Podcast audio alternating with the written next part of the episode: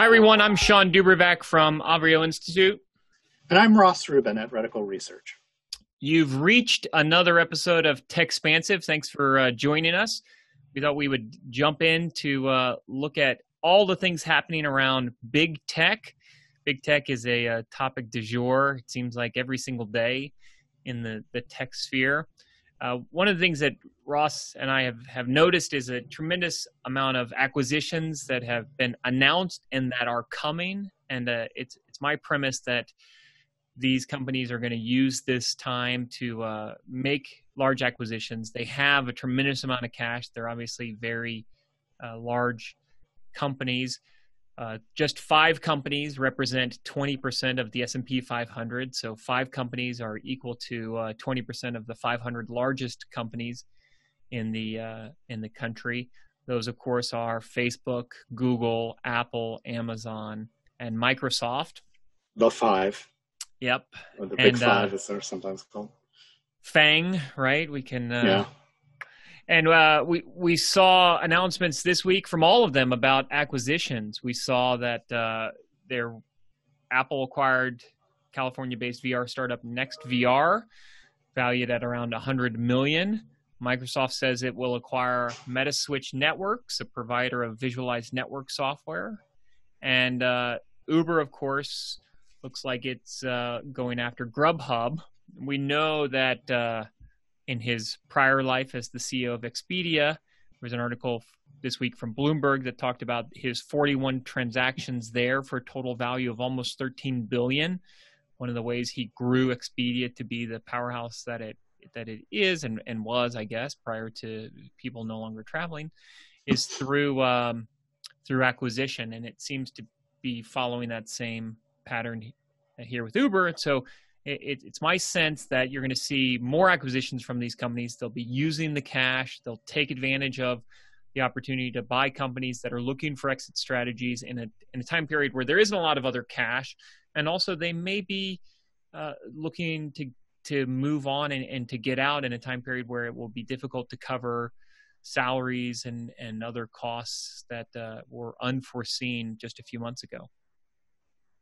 Yeah, uh, certainly a, uh, a, lot of the volatility in, in the market is um, making things challenging for a lot of these uh, startups and maybe um, you know medium-sized companies.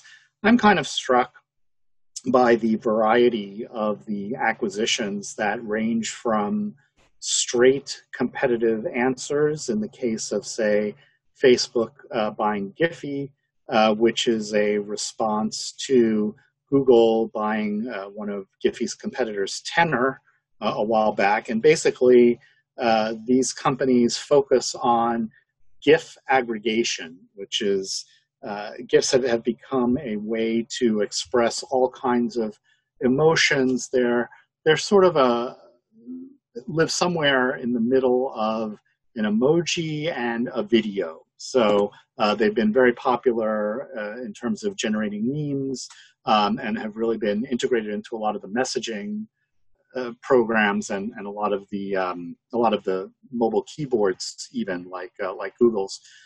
So again, that is uh, like sort of a, a straight competitive response.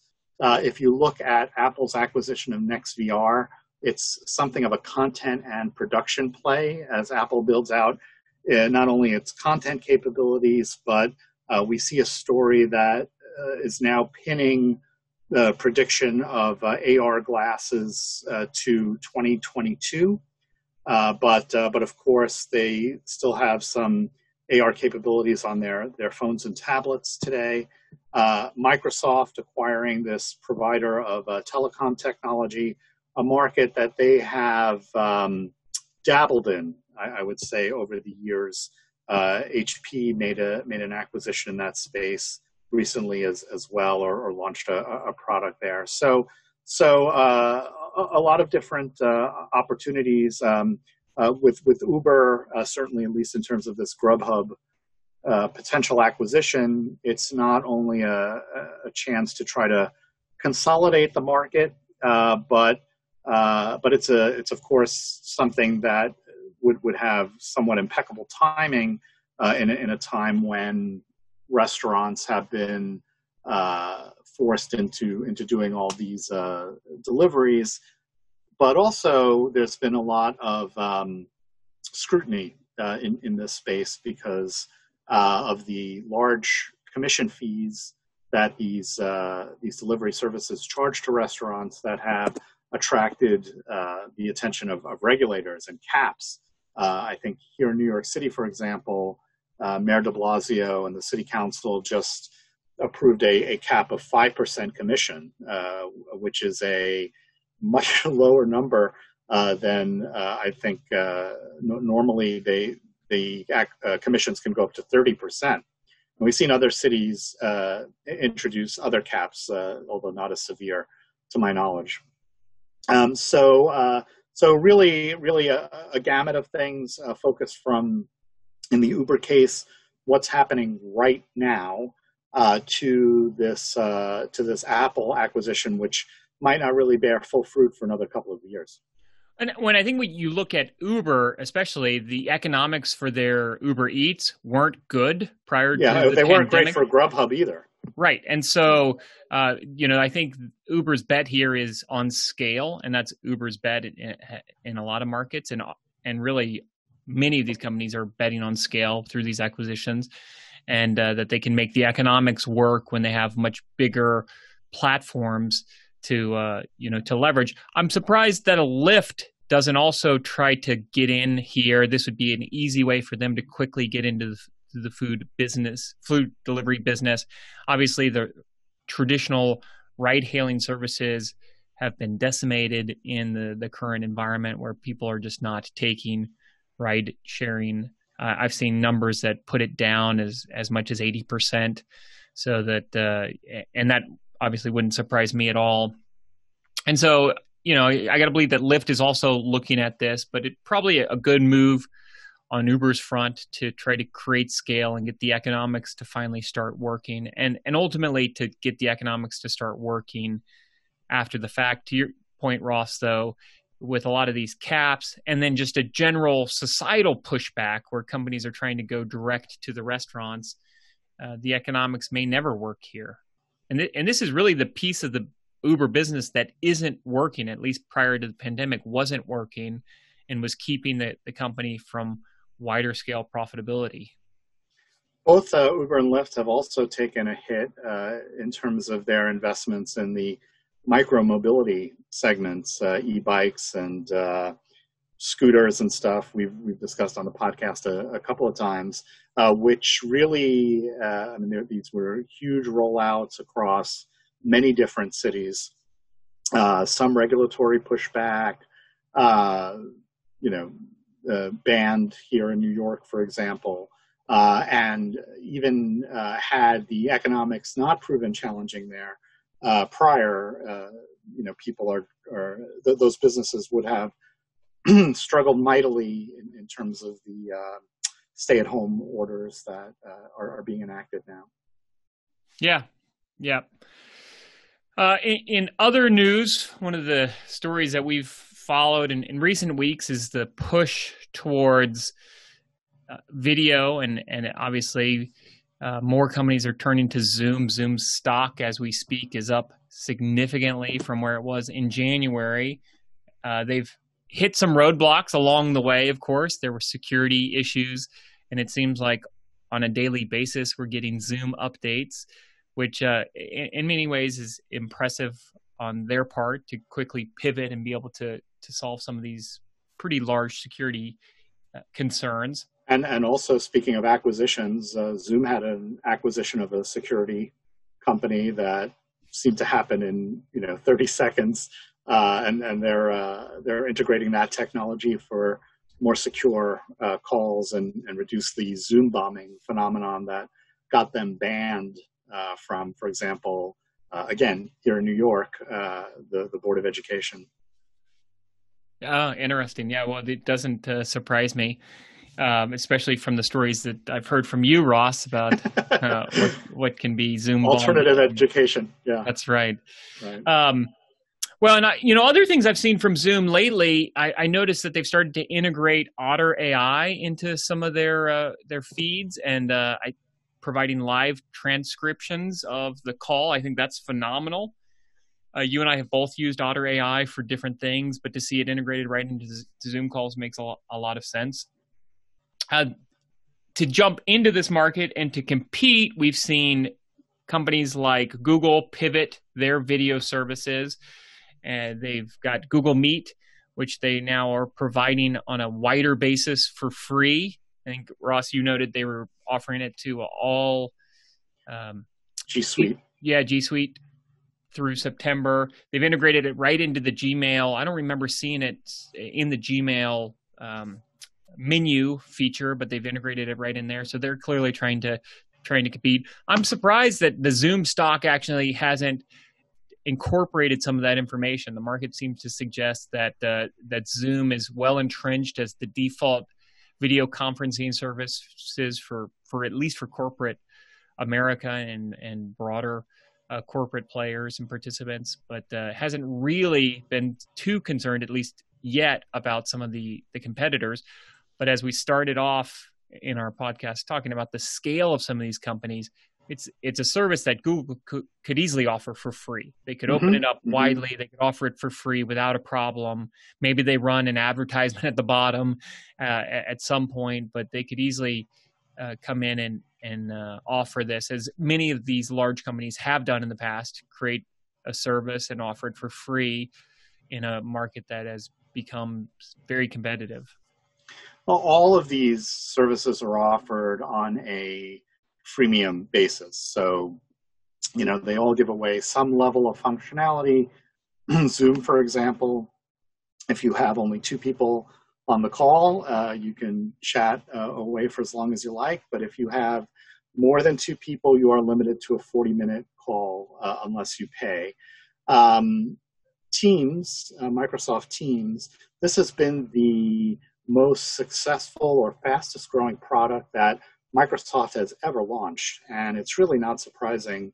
Uh, Zoom and Slack uh, have done a lot of the marketing groundwork proving out the concept of the yeah, value. Um, definitely. And it, it's it, to me, it's it's fascinating how the success of these products crystallize uh, for the big players, uh, like again Microsoft and Google, provide validation of what the market actually wants in a solution like this. So, for example.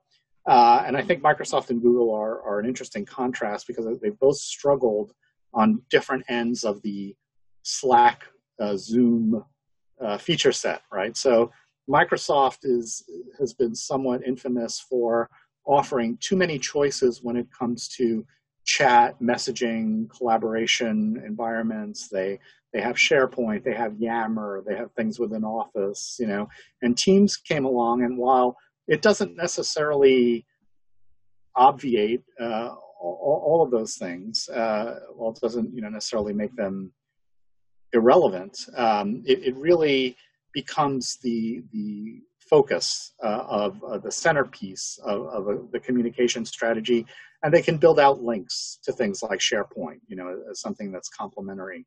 Google has had uh, has also struggled with chat uh, more on the consumer side uh, but has really struggled in terms of video and messaging. Um, they they had Allo, which they killed. They had Duo, which they're looking at um, adding multi multi user capabilities to. Uh, they've had um, uh, Hangouts, right? And uh, right. Shawn, as you and I were chatting a bit, when Hangouts was first introduced, it was uh, fairly impressive from a, a technology uh, standpoint, the, the performance was very good, but Google had no interest or capability in terms of targeting enterprises. Now that G Suite has grown uh, over the past years uh, to a point where it has become a legitimate rival to Office, uh, they, I would say that they are driven as much by trying to counter the growth of Teams as trying to take some of the wind out of the sails of Zoom. Well, and I think the other thing that's happened is that as we've all moved to a work from home environment, everything becomes a bit more consumer centric. And sure. so there's a little less of a division between what's happening in the enterprise and what's happening in, in your own home. Though I, I will say that it does look like if you've got one of these entrenched software platforms in your enterprise already, you're probably leveraging its capabilities at a much greater rate than you were prior to the pandemic. I know companies that are using Slack, for example, have started to use the Slack call features and, mm-hmm. and other things within the Slack environment because they're already operating in that quite heavily. And Teams obviously benefits from that same embedded nature and and um, kind of legacy, you know, legacy standpoint. Slack and Zoom have uh, done some co-marketing uh, mm-hmm. over, over, the years, uh, and I think uh, Shawn, to your point about the value, you know, as the long-term value reflected in the stock, the giant question is how permanent does all of this become, right? And I've seen many articles postulating that uh, there, we never go back to normal, and you know people will never return to uh, to offices. And uh, I, I, you know, that seems uh, like an exaggeration to me. I, I think it's more likely that there will be more tolerance for working from home, uh, and I think we have, you know, seen that um, ebb and flow over the years. You know, where telecommuting was was first embraced, and there was great environmental impact and and then, you know, we saw a backlash a couple of years ago with companies like HP and Yahoo uh, banning telecommuting, saying, hey, you know, you get maximum productivity when everyone is together.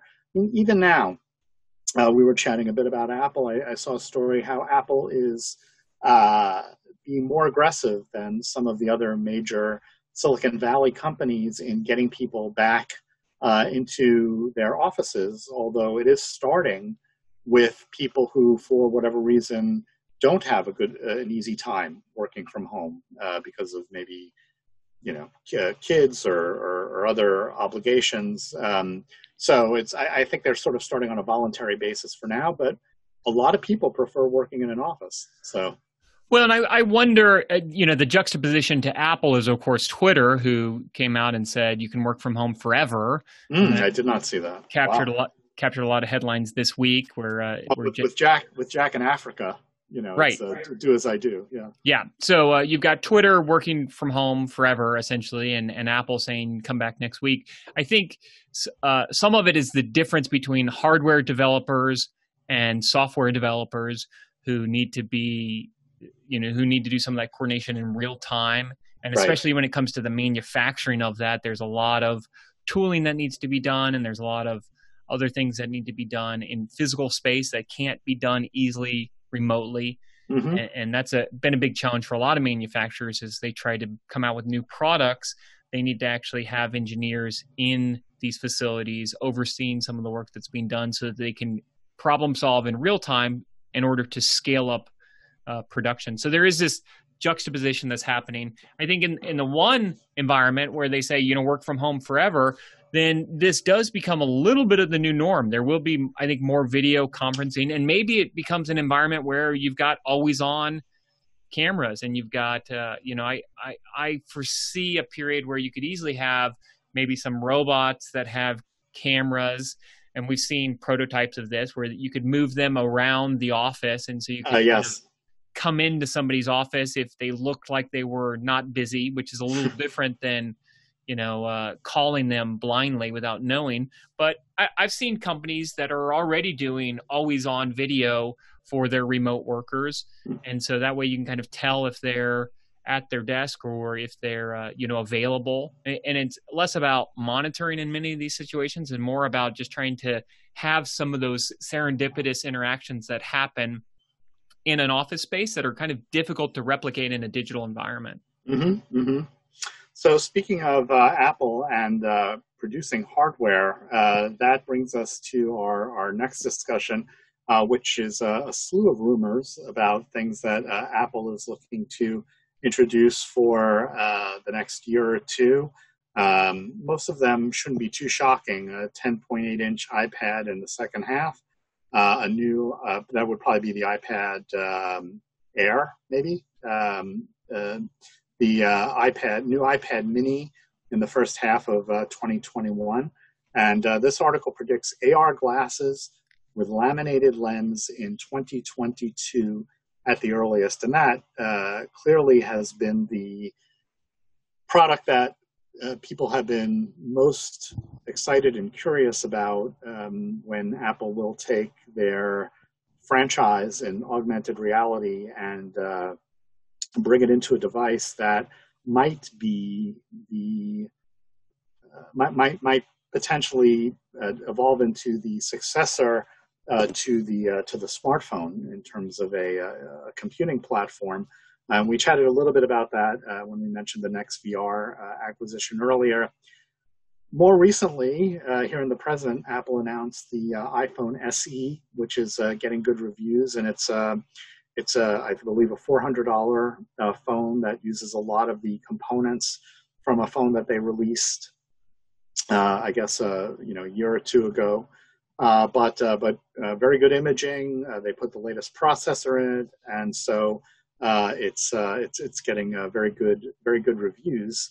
and in terms of the pricing, you know, in terms of um, where a, a, lot of the economic uh, uncertainty is now with, with a lot of folks um, uh, dealing with uh, job losses and unemployment uh, but still want to upgrade to the latest uh, iPhone operating system, this is uh, probably the best timed uh, product that, that Apple has uh, released in, in some time.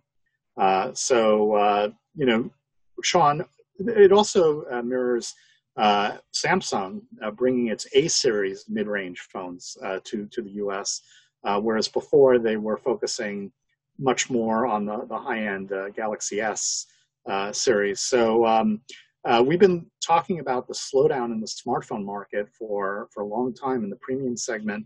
Uh, has it finally hit reality, do you think, uh, with, with the economic malaise that, that we're going to see? Well, I think there's a couple of things. There's obviously the economic environment, but but working from home, we've actually seen laptop usage shoot up significantly more than smartphone usage. So, mm. uh, as it turns out, when we actually have to do real work remotely, we're still turning to to laptops.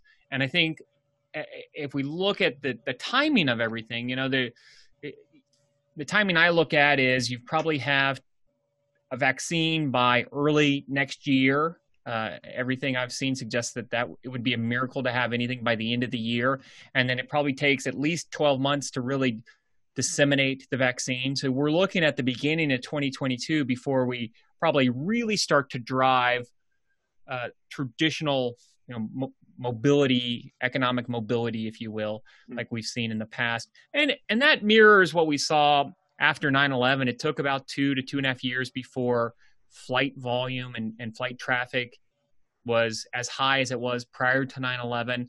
Now these are different environments. So obviously, the um, the number of people traveling today is close to zero compared to where it was pre-pandemic. Maybe that comes back a little bit quicker than it did in 9/11. But I think to get above those numbers, it's probably two two and a half years. You have some companies, as we just noted, that are going full time remote, and so they'll be using traditional desktops, laptops. I think there's a pretty high demand right now to build out home offices mm-hmm. and have everything that you would need from multi monitors to adjustable desks to ring lights for your Zoom calls. And so uh, I, I, think that there's definitely a lot of headwinds against smartphones right now, especially mm-hmm. smartphones. You know, if you think what was the killer feature of a smartphone? Two things, right? Good camera and a great battery life. Uh, what I wouldn't give right now to see, oh, only 20% battery life or only 10% battery life, I better find an outlet. Uh, I haven't I haven't needed that in months.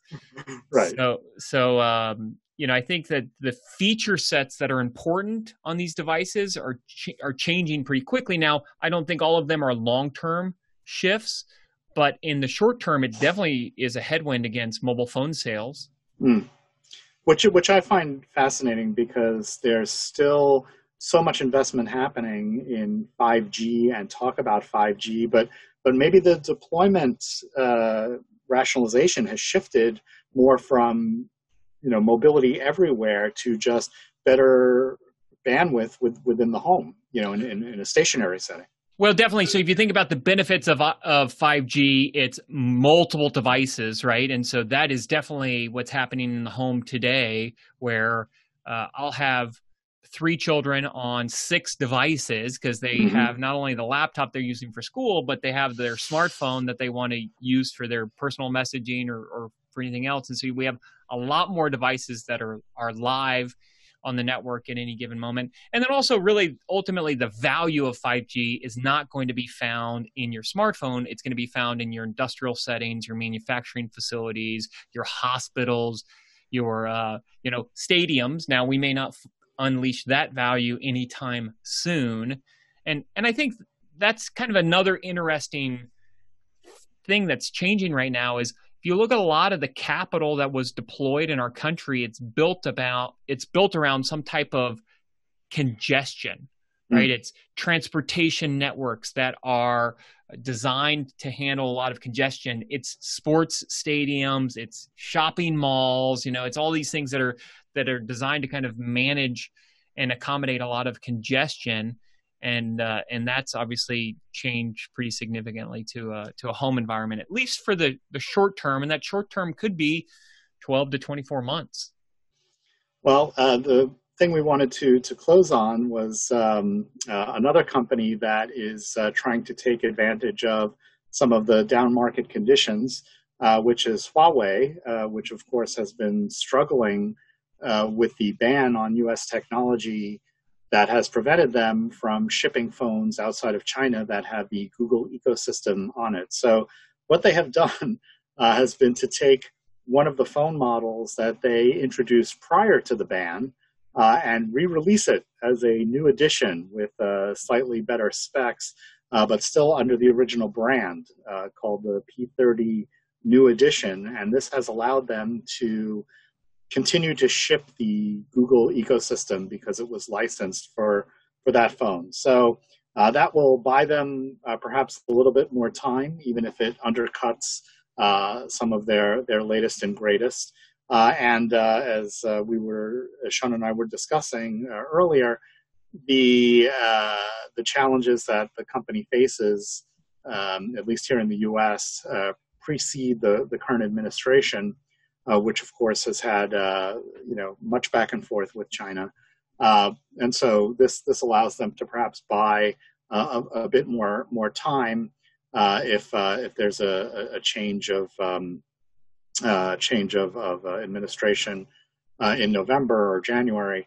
but but for now, it's it's kind of a clever band aid that that they can use to slow down the decline. Well, and if you think about their audience, it's actually a great idea, probably really good timing because you have, uh, as I just noted, more kids at home. They're right. on devices, but they're also always on a Wi Fi network. So you don't mm-hmm. maybe necessarily care about the cellular connectivity component of right. That. They're not 5G phones. Right. Yeah. And, and you don't need them. You probably don't even need to activate the five, uh, the, uh, the cellular, the um, cellular connection for those for for most of them. If you know, depending on what your use case scenario is, but um, I, I think about that could be a great device, good solution for adding another device, another screen into our household if we needed it, and uh, it would be a you know kind of a good band aid in this current environment. So. All right. Well, uh, I think that's going to uh, wrap up our discussion for this week. Uh, as always, we thank you for joining us and hope you all stay safe and healthy. Uh, I am Ross Rubin. You can find me on Twitter at Ross Rubin. And I'm Shawn DuBravac. You can find me on Twitter at Shawn DuBravac. And we look forward to joining you again in the near future.